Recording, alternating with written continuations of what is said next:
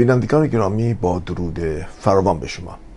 این هفته نیز به تماشای ادامه کنفرانس برلین می‌پردازیم و دیگر بار شاهد نپختگی جامعه غربت گزیده می‌شویم.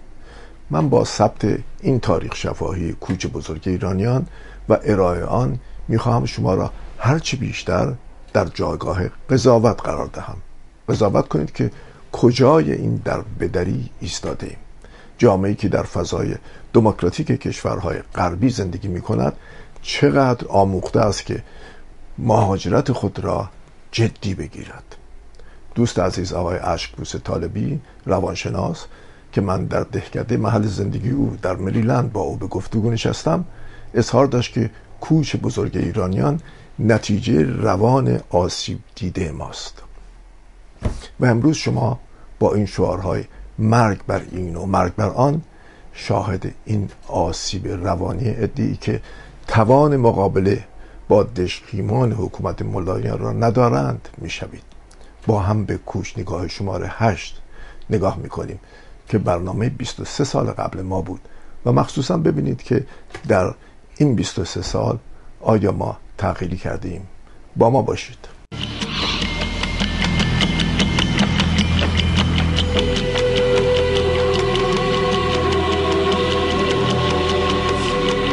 ما بدین در نپی حشمت و جاه آمده ایم از بد حادثه اینجا به پناه آمده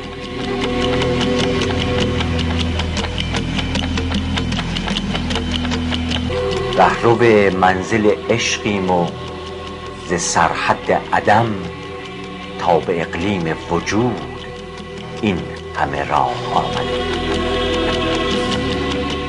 کوچ ایرانیان.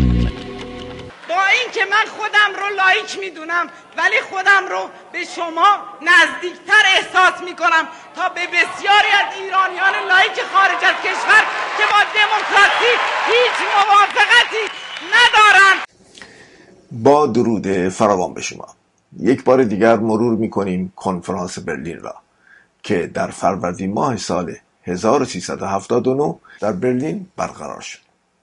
اگر تصاویر ثبت شده از این کنفرانس را در برنامه پیشین مشاهده کرده باشید قبول خواهید کرد که یک فرصت تاریخی جهت ارتباط و دیالوگ بین ایرانیان غربت گزیده که همان کوچ کنندگان باشند با هموطنان فعال داخل کشور از دست رفت.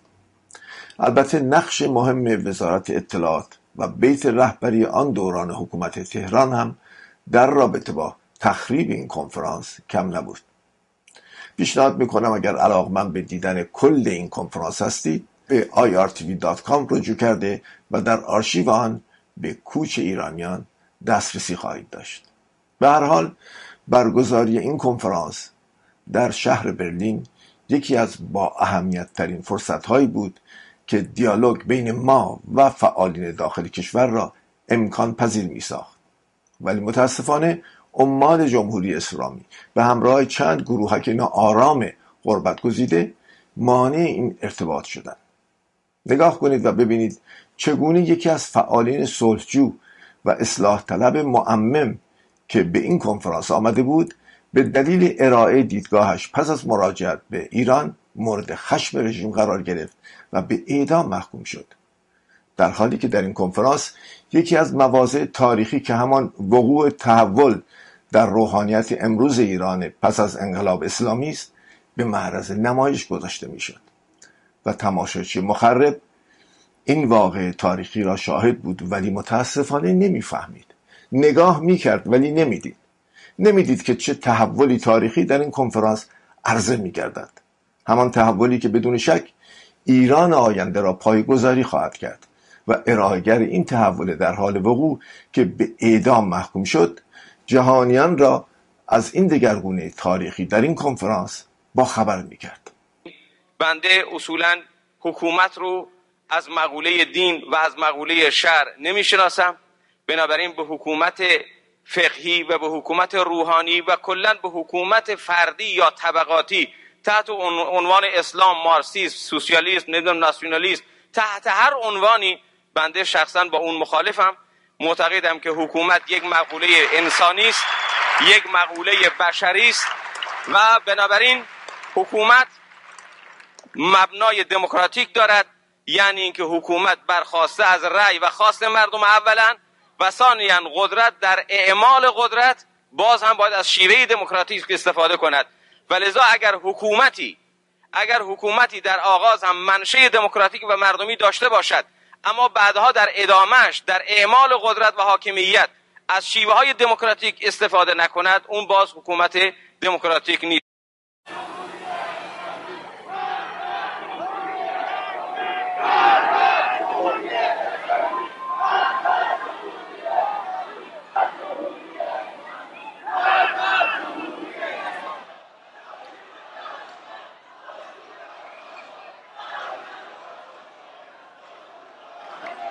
من اینجا ایستادم تا هر چه شما میگید به من بگید. الله. آره. به من بگید. به من بگید. به من. به من بگید. الله. حاصل پنجاه سال کار منو پس بدید. الله. الله. آفرین. آفرین به شما. آفرین. بنشینیم دیگه. بنشینیم. خواهش می‌کنم بنشینیم. خواهش کردم بنشینیم.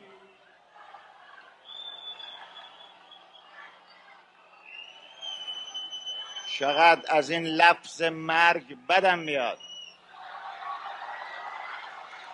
چقدر از لفظ مرگ بدم میاد.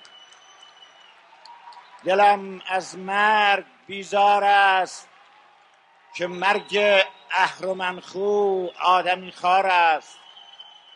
چقدر از مرگ از مرگ اندیشان و از مرگ سازان متنفرم. در هر قواره که بودم و هستند و خواهند بود.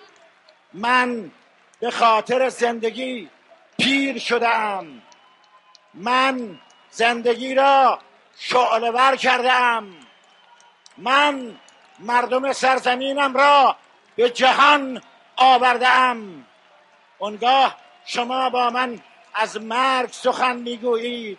ای مرگ ستیزان شما باید با مرگ بستیزید. نه آنکه از مرگ بگویید. ما از مرگ بیزاریم. ما زندگی را احیا می کنیم در کلام در ادبیات در سخن در میان مردم ایران در میان دانشجویان در وحدت ملی همه مردم ایران. ایران برای همه مردم ایران برای شما برای من. برای اشکبری برای دشمن ما نه. من مردم تا زندگی را احیا کنم. من پیر شدم تا توانستم زندگی را احیا کنم. من مردم ایران را به اعتبار رسوندم شما حق ندارید. شما حق ندارید. نسبت به ارزش های مردم خودتون ناسپاس باشید. اگر ایرانی هستید اگر اهل جای دیگری هستید خدا به شما. بد نیست بدانید که در روز اول و دوم تخریب کنندگان آگاه و ناآگاه این کنفرانس فرصت بهرهمند شدن از خیلی دیدگاه ها را از دست دادند. البته در آن طرف هم خانم شهلا لاهیجی ناشر کتاب که هنوز نیاموخته بود برای احترام به تماشاچی نباید با آدامس و آبنبات وارد گود بحث و جدل شود خودش عامل این شد که فضای کنفرانس به یک شوی نمایشی تبدیل شود و ارزش گفتار اصلاح طلبان نزول کند. برای یک لحظه گوش کنند. یک لحظه. یک لحظه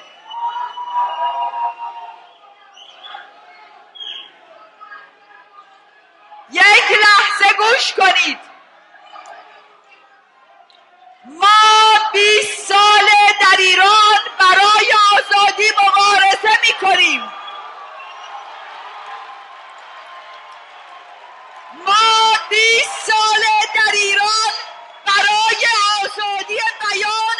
همیشه کشته میدیم ما 20 سال در ایران برای برای احقاق حقوق مردم می جنگیم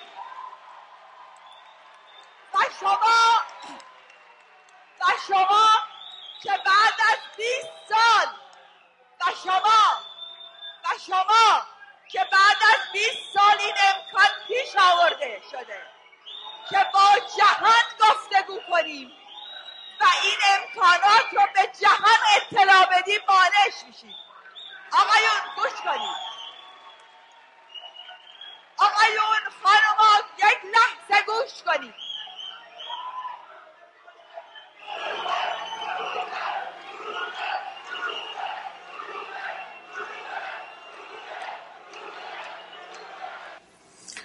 البته باید در نظر بگیرید که در اولین جلسه کنفرانس همیشه سعی بر این بود که سخنان چهره های از ایران آمده عرضه شود. سخنانی که دلایل برگزاری این کنفرانس را نمایندگی می‌کرد. آقای کردوانی جزو اولین سخنرانان آغازگر کنفرانس بود و چه خوب کرد که پس از پایان کنفرانس به ایران باز نگشت تا به سرنوشت دیگران دچار شود. در آن موقع من تلفنی کار او را ستودم چون اقامت در کشور سوسیال دموکرات آلمان را بهتر از بازگشت و اسیر دشقیمان حکومت ملایان شدن می‌دانم.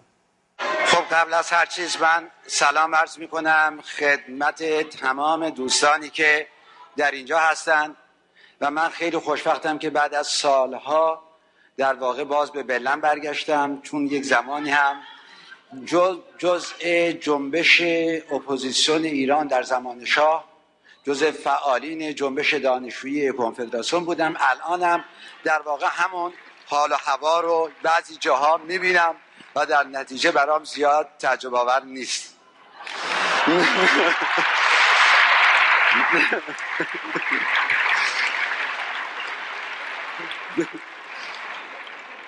انتخابات مجلس ششم در یکی از حادترین و تعیین کننده ترین لحظه های تاریخ معاصر ما برگزار شده. جنبش اصلاح طلبانه امروز مردم ایران چه از منظر دامنه و گستردگیش و چه از منظر محتوا و چالش های درونیش در تاریخ ایران بی‌نظیره. این جنبش رو باید در چهار پارامتر جستجو کرد. یک بستر تاریخی جنبش سیاسی دوران معاصر ایران در صد سال اخیر. دو مدرنیزاسیون صد ساله ایران. سه تغییرات شگرف و بنیادی ساختاری در جامعه ایران در 20 سال اخیر. چهار حرکت جریان روشنفکری ایران ام از لایک ام از دینی. انتخابات مجلس ششم و نتیجه اون آینه تمام نمای تمایلات تناقضات پیچیدگی ها نارسایی ها نقاط قوت و چالش های جدی درونی جنبش اصلاح طلبانه ایران در وضعیت فعلی است. انتخابات مجلس ششم به رغم کدار گذاشته شدن بخش عظیمی از نیروهای اجتماعی طرفدار اصلاح و تحول دو چیز رو نشون داد. یک مردم ایران آشکارا نوع شیوه حکومتی 20 ساله ای که تا به امروز انجام شده از خود نمی‌دانند و آن را بر نمیتابند.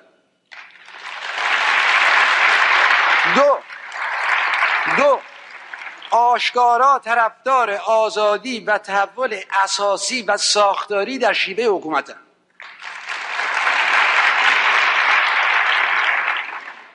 اگر بخواهیم با حرکت از انتخابات مجلس ششم از به چشمانداز ایران نگاه بکنیم حقیقت اینه که این جنبش پیش از انتخابات دوران هفتم ریاست جمهوری شروع شده و آقای خاتمی در واقع این جنبش رو به وجود برده بلکه در واقع ایشون معلول جنبشی بوده که پیش از این در واقع در ایران وجود داشته.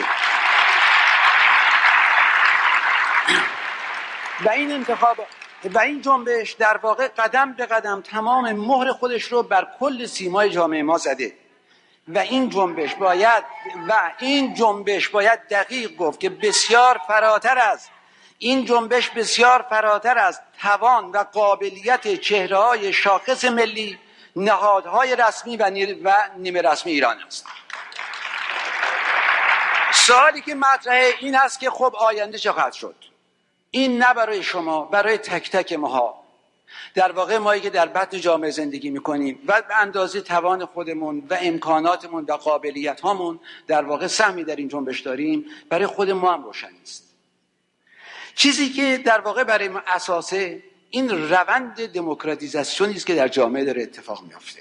این این مهمترین مسئله است که در واقع در جنبش مردم این روند دموکراتیزاسیون داره انجام میافته.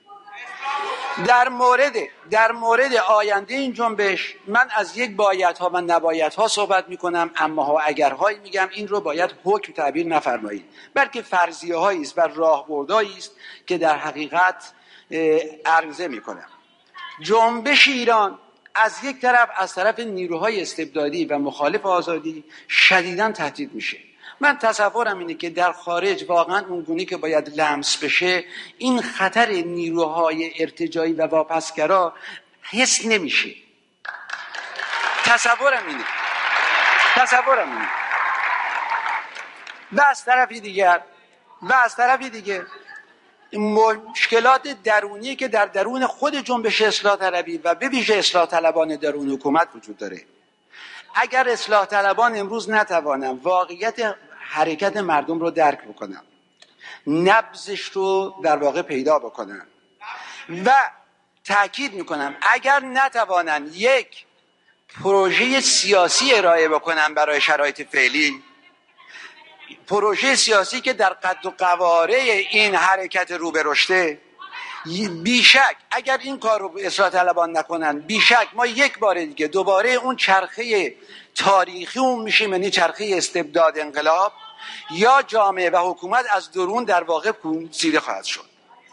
نظر بنده اینه نظر بنده اینه که ما در سه حوزه اگر بتونیم در آینده فعالیت بکنیم و فعالیت اون رو تو این سه حوزه در واقع جنبش اصلاح طلبی حرکت بکنه به یک جای قابل اعتنا در واقع در این حرکت خواهیم رسید. حوزه در واقع حوزه اول حوزه روشنفکری ایرانه.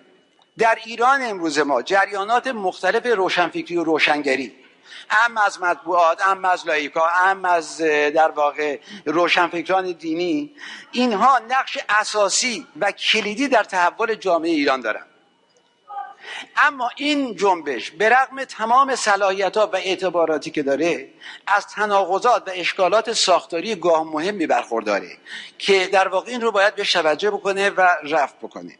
وظیفه امروز روشنفکری ایران. در این جنبش به پرسش گرفتن سنت خودشه. نهادینه کردن نقد و گسترشش در حوزه عمومی و رواج دادن خرد به عنوان شالوده نظام فکری جامعه است. خطری که امروز بخشی از جریان روشنفکری رو تهدید می‌کنه طرفداری از نوعی دموکراسی نخبه گرایانه است که در واقع به دموکراسی نخبه گرایان یعنی خود اونها منجر میشه. همچنین همچنین همچنین پیروی از تفکر ضد دموکراتیک خودی و غیر خودی در واقع این یکی از مشکلاتی است که در بخشی از این جنبش اصلاح طلبی وجود داره. ولی یک نکته بسیار مهمی که من فکر می کنم بازم در این مورد در خارج از کشور شاید حساسیت وجود نداشته باشه همکاری همراهی به رغم تمام اشکالاتی که وجود داره بین روشنفکران لایک و روشنفکران دینی در ایرانه. و این تو تاریخ ایران و این تو تاریخ ایران ما حتی در دوران مشروطیت که این همکاری به نوعی وجود داشت در تاریخ ایران چنین وضعیت رو ما نمی‌بینیم و این رو باید دقت جدا دوستان ما در خارج به عنوان کسی که سالها تو این جنبش بوده دقت بکنه. در موضع دوم مسئله دولت دیوان سالاری ما یک دیوان سالاری کهنه ناکارآمده که یک سابقه صد ساله است.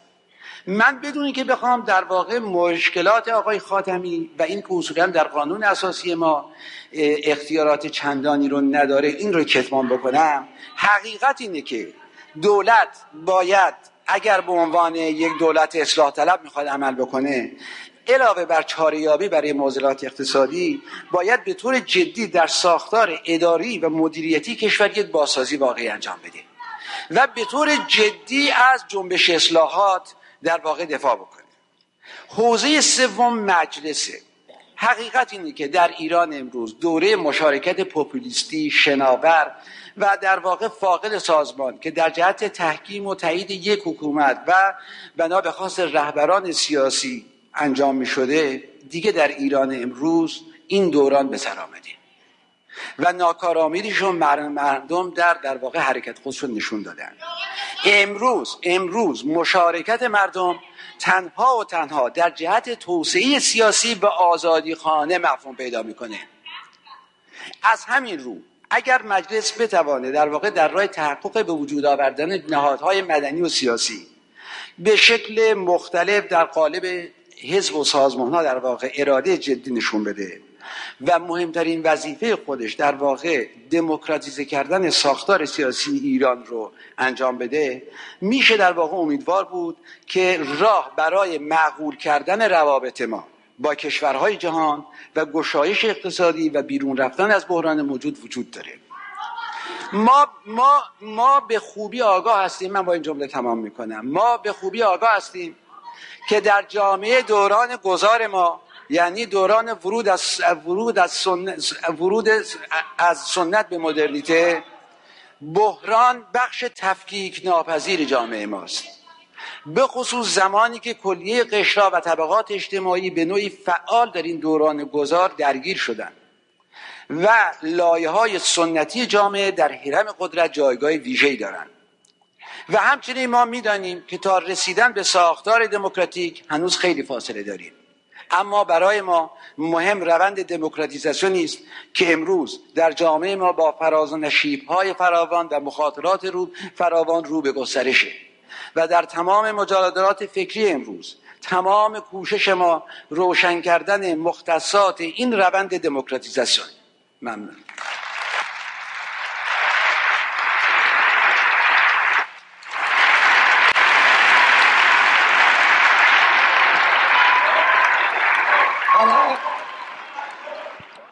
بسم الله الرحمن الرحیم با سلام و احترام خدمت حضاران محترم و با تشکر از مسئولین برگزاری این جلسه که در جهت نزدیک کردن دیدگاه های ایرانیان و آلمانی ها تلاش کردند. من مقدمتا در رابطه با موضوع مورد بحث چند نکته رو خدمتتون اشاره می‌کنم و بعد وارد بحث مورد نظر میشم. نکته اول این که روابط ایران و آلمان روابط سابقه دار و دیرینه ای هستش. تقریبا میشه گفت حدود 500 سال سابقه تاریخی در روابط ایران و آلمان ما شاهدش هستیم. نکته دوم این که مجموعه از مناسبات سیاسی، فرهنگی و اقتصادی شکل داده به روابط ایران و آلمان در طی ادوار و صده های گذشته.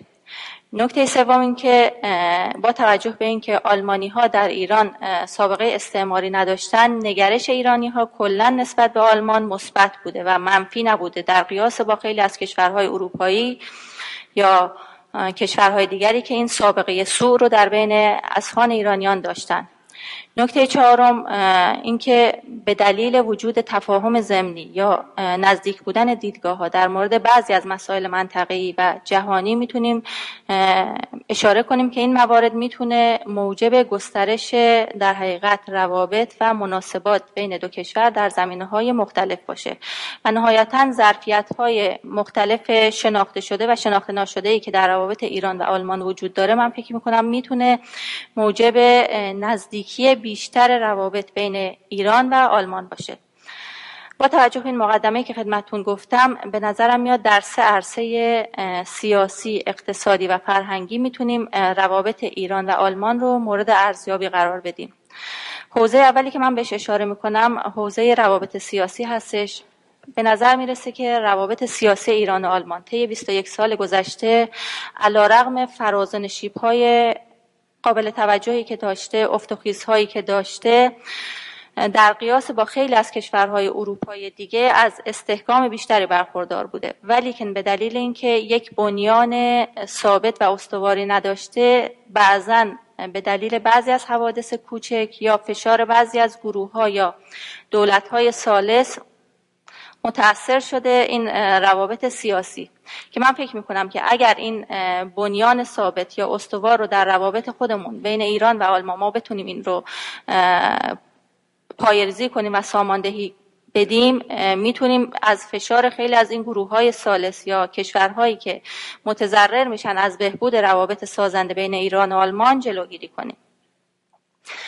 نکته ای که باید توجه داشت این که با توجه به اینکه مباحث و مسائل و حوزه اقتصادی و فرهنگی بعضا متاثر از عوامل سیاسی بوده لازم هستش که دو کشور در صدد بر بیان که یک فضای سازنده در روابط خودشون سامان بدن و پیریزی کنن. که من معتقد هستم که این فضای سازنده و سالم برگزار نمیشه برقرار نمیشه مگر اینکه دو طرف سعی کنن واقعیت های طرف مقابل رو شناسایی کنن و با احترام به حساسیت های طرف مقابل در جهت ایجاد اعتماد متقابل و احترام متقابل تلاش کنن. اون مباحثی که در حقیقت سخنران اول هم به اونها اشاره داشتن. افتخیص هایی که روابط ایران و آلمان در بعد سیاسی طی سالهای گذشته داشته بعضا می‌تونه نشونگر این مسئله باشه که تا حدود زیادی این شناخت متقابل نسبت به واقعیت های موجود کشور ما در بین آلمانی ها یا پدید نیامده بوده یا کمتر پدید اومده بوده. و در حقیقت می‌تونیم اشاره کنیم که فضای منافع بلند مدت دو کشور شاید تحت شعاع بسیاری از مسائل ناچیز دیگر قرار گرفتن. من البته در صدد نیستم که در این فرصت کوتاه و این فضای مثبتی که پدید آمده با طرح بعضی از مباحث مشکلات یا اشتباهات گذشته دو طرف سعی کنم این فضا رو تلخ کنم چرا که بر این باور هستم که کسانی که وقت خودشون رو صرف کشاکش بین حال و گذشته می‌کنن در حقیقت آینده رو از دست میدن. بنابراین معتقد هستم که لازم هستش که طرفین سعی کنن که با نگاه در حقیقت مثبت نسبت به آینده در صدد شناخت ظرفیت های موجود در روابط خودشون بر بیان و با خصوصا آلمانی ها به جای اینکه سعی کنن در حقیقت خواست های خودشون رو تحمیل کنن بر واقعیات موجود واقعیات سیاسی ایران امروز رو بیشتر در صدد شناساییش بر بیان. من در حیطه مسائل سیاسی به نظرم میاد که لازم هستش که دوستان آلمانیمون چند مسئله رو مورد توجه قرار بدن در رابطه با ایران تا شناختشون همه جانبه تر و جامعه تر باشه. نکته اول که همونجوری که مسئول وزارت خارجه معاون محترم مطرح کردن. نکته که بعد مورد توجه قرار بدیم جایگاه منحصر به فرد ژئوپلیتیکی و ژئواکونومیکی ایران هستش در منطقه هم خاور میانه هم خلیج فارس و هم آسیای میانه که در حقیقت این نقش قابل ملاحظه ایران می‌تونه سرپل همکاری های قابل ملاحظه باشه در روابط بین ایران و آلمان. و خصوصا با توجه به اینکه اگر در نظر بگیریم در اون منطقه بی ثبات و ناآرام منطقه ایران تنها کشور با ثبات می‌تونه محسوب بشه و تا به حال ثبات و آرامش خودش رو در ابعاد مختلف نشون داده. بنابراین نکته اولی که لازم هستش که هر تحلیلگر مسائل ایرانی مورد توجه قرار بده اهمیت این جایگاه در حقیقت سیاسی جغرافیایی ایران هستش. در سومین روز کنفرانس که قدری آرامش تولید شده بود و فرصت گفتگو به وجود آمد پس از اینکه اکبر گنجی متهم به جنایت شد شاهد دیدگاه دیگری شدیم که قشر گسترده ایرانیان غربت گزیده را نمایندگی می‌کنند پاسدار بودین و من نمی‌دونم چقدر جنایت کردین. اول بدید دم دادگاه جواب بدید من اینجا بیاد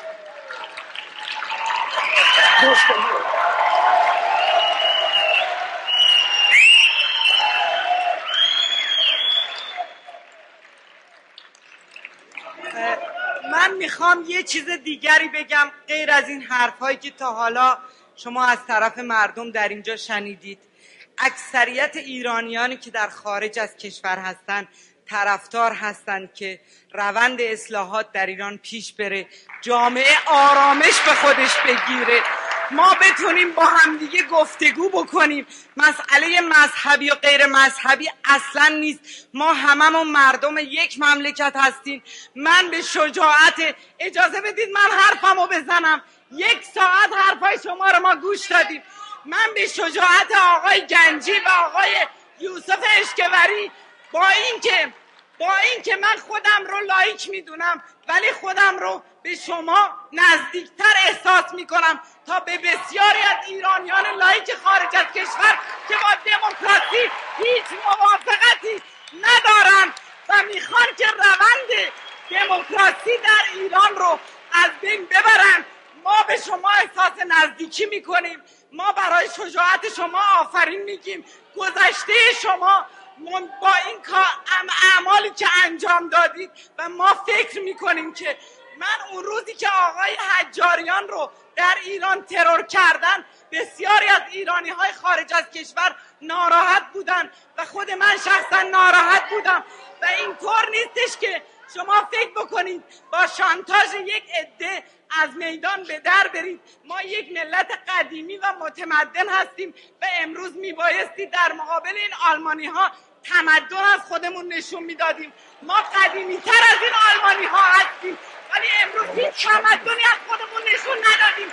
اون که اون چه که ما امروز نشون دادیم یک گوشه از بربریت و این اصلا درست نیست. دوست محترم صحبتتون ختم کنید. بله. من فقط می‌خواستم بگم که اکثریت مردم نه فقط در ایران بلکه در خارج از کشور به روند اصلاحات متکی هستند و مسئله هم اصلا مذهبی و غیر مذهبی نیست بلکه فقط آزادیه.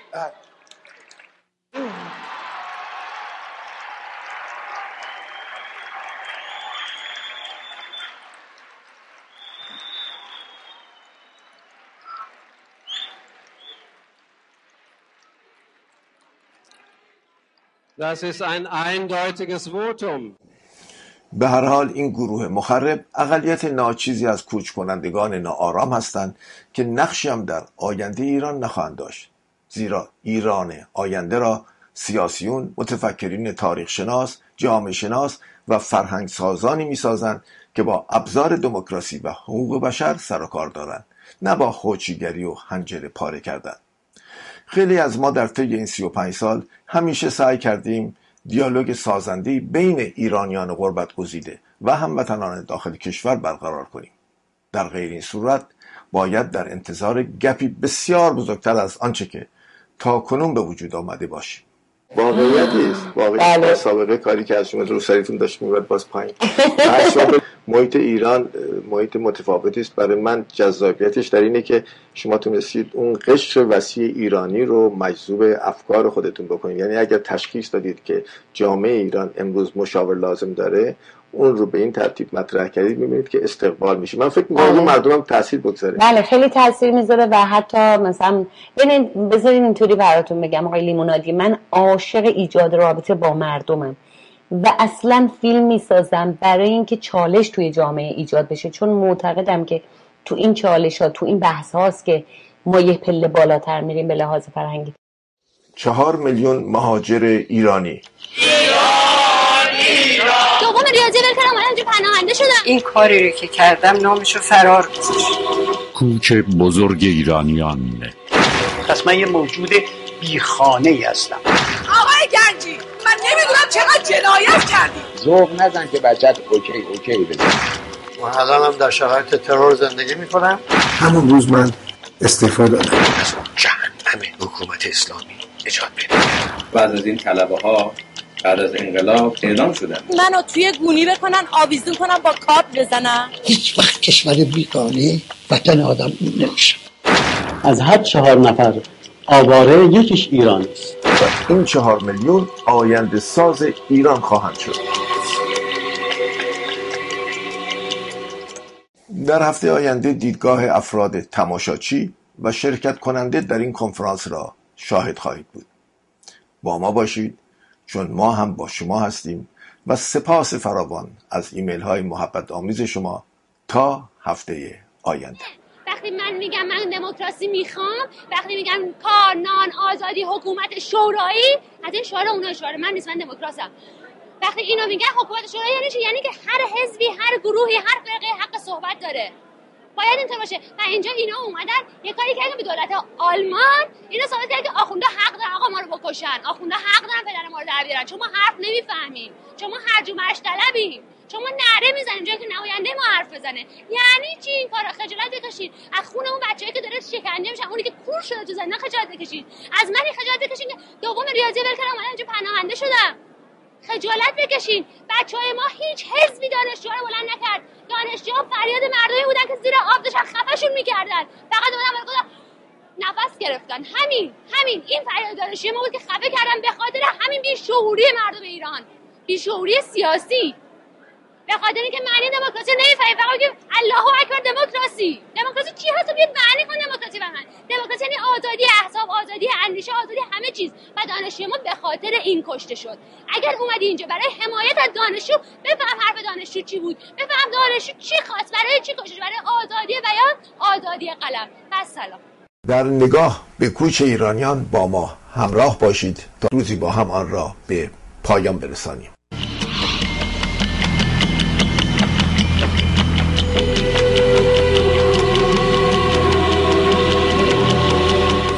ما در قربت همچنان دوره می کنیم شب را و روز را هنوز را.